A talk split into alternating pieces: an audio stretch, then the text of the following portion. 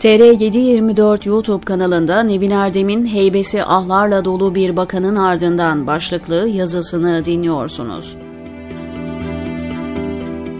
29 Ocak tarihli resmi gazetede görevden affını isteyen ve görevden af talebi kabul edilen Abdülhamit Gül diye duyuruldu. Adalet Bakanlığı'ndan alınmanız. Hakimler ve Savcılar Yüksek Kurulu Başkan Vekili Mehmet Yılmaz'ın kurul defteri dürüldüğünde ona bir veda yazısı yazan ben, kurulun başkanı olan sizin içinde bir veda yazısı yazmazsam hatırınız kalır diye düşündüm. Twitter hesabınızdan af talebinizi kabul eden Cumhurbaşkanına şükranlarınızı arz etmişsiniz. Ne kadar da sevimli bir ilişkiniz var Sayın Cumhurbaşkanıyla. Hiç alınma yok, kırılma yok. Af talebinizi kabul etmiş ya, sizden daha mutlusu olur mu? Sevinmekte haksız da sayılmazsınız. Sizi bu dünyada affedebilecek şunun şurasında kaç kişi bulabilirsiniz ki?'' Siz ki bu ülke tarihinde yargının zulüm aracına dönüştüğü en karanlık dönemin Adalet Bakanı olarak tarihe geçtiniz. Halefiniz Bekir Bozdağ da sizden geri kalacak biri değil ama göreceğiz tabii. Sizin döneminizde yüz binlerce insan hukuksuzca sabaha karşı evleri basılarak gözaltına alındı, tutuklandı, cezaevlerine konuldu. Herkese nasip olmaz. Siz bir yandan Hakimler ve Savcılar Kurulu'nun başkanı sıfatınızla gözaltı, tutuklama ve yargılamalarla mağdur edilenlerin ahlarını aldınız, diğer yandan cezaevlerinin bağlı olduğu bakanlığın başında olmanız cihetiyle cezaevlerinde mağdur edilenlerin ahlarını aldınız. Zulüm yaptıkça genişleyen bir heybeniz var. Ahlarla ve iniltilerle dolu bir heybe. Bundan sonra siz sabıkalı bir adalet bakanı olarak heybenizdeki sesleri duymaya başlayacaksınız. Geceleri uykularınızı kaçıracak o seslerle baş edebilmenin yollarını arayın. Belki psikolog desteği dahi alabilirsiniz. Zira zulmü icra ederken hissetmemiş olabilirsiniz. Ama bir süre boş kalacağınız için o iniltiler uykularınızı bölebilir, psikolojinizi bozabilir.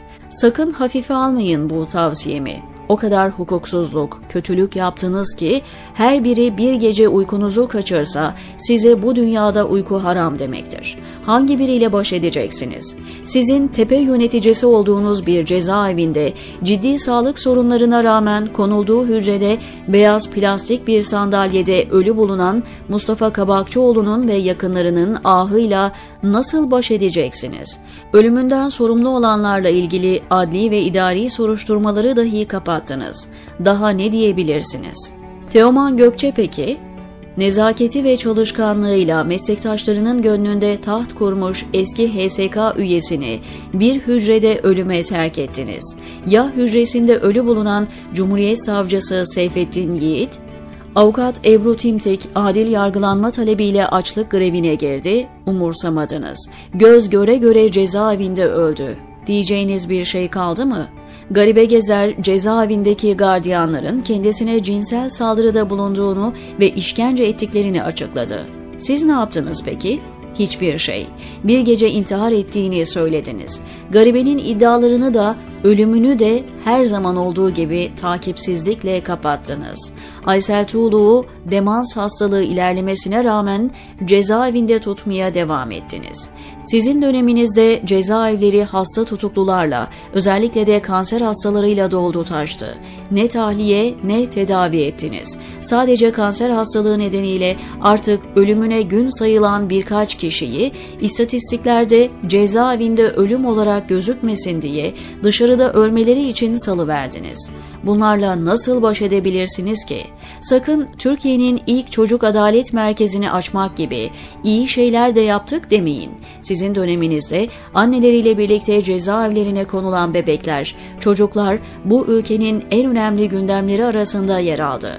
Çocukların mahallelerinde oyun arkadaşlarının değil, cezaevlerinde koğuş arkadaşlarının olması sizin eseriniz.''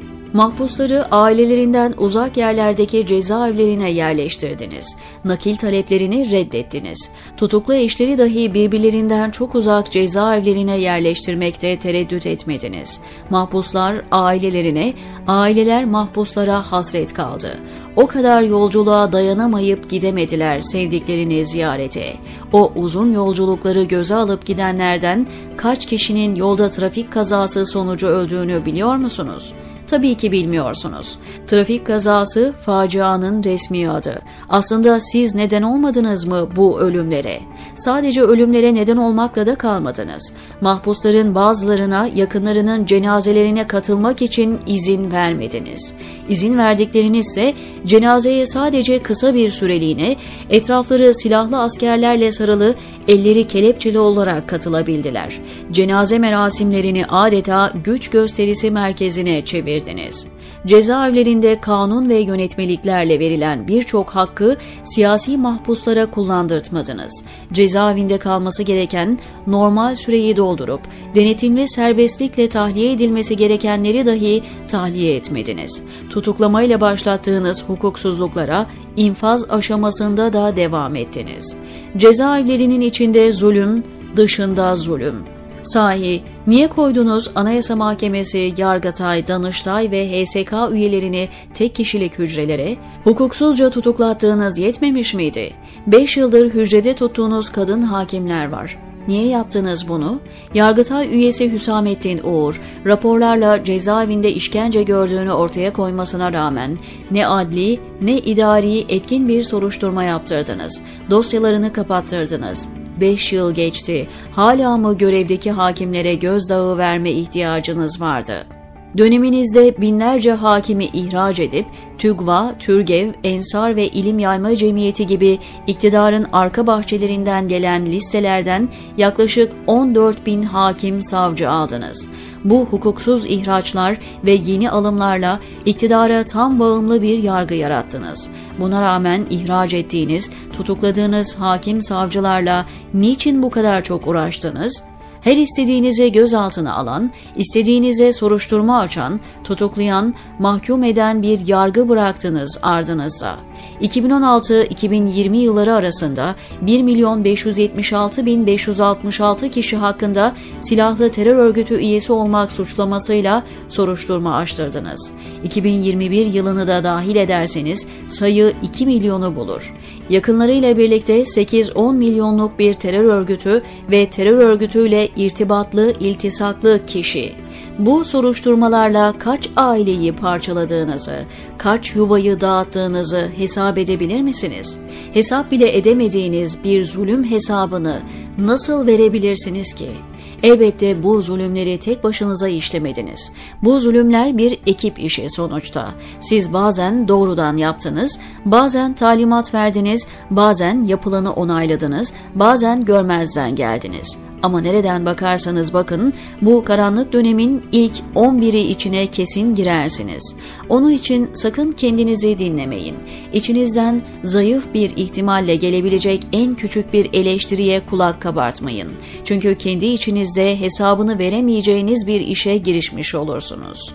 Allah korusun akıl sağlığınızı kaybedebilirsiniz. Oysa bağımsız ve tarafsız mahkemelerde, devasa mahkeme salonlarında bu hukuksuzlukların hesabı soruluncaya kadar sizin ruh ve beden sağlığınızı muhafaza etmeniz gerekiyor. O gün geldiğinde sizin hesap bile edemeyeceğiniz bu zulümlerin hesabı öyle bir sorulacak ki size o günle ilgili tavsiyemse kendinizi yormayın susma hakkınızı kullanın. Çünkü yaptıklarınız resmi evraklarla kayıtlı ve onlar sizin yerinize her şeyi mahkemede anlatacak zaten. Hiç şüpheniz olmasın, o gün gelecek, diyor Nevin Erdem TR724'deki köşesinde.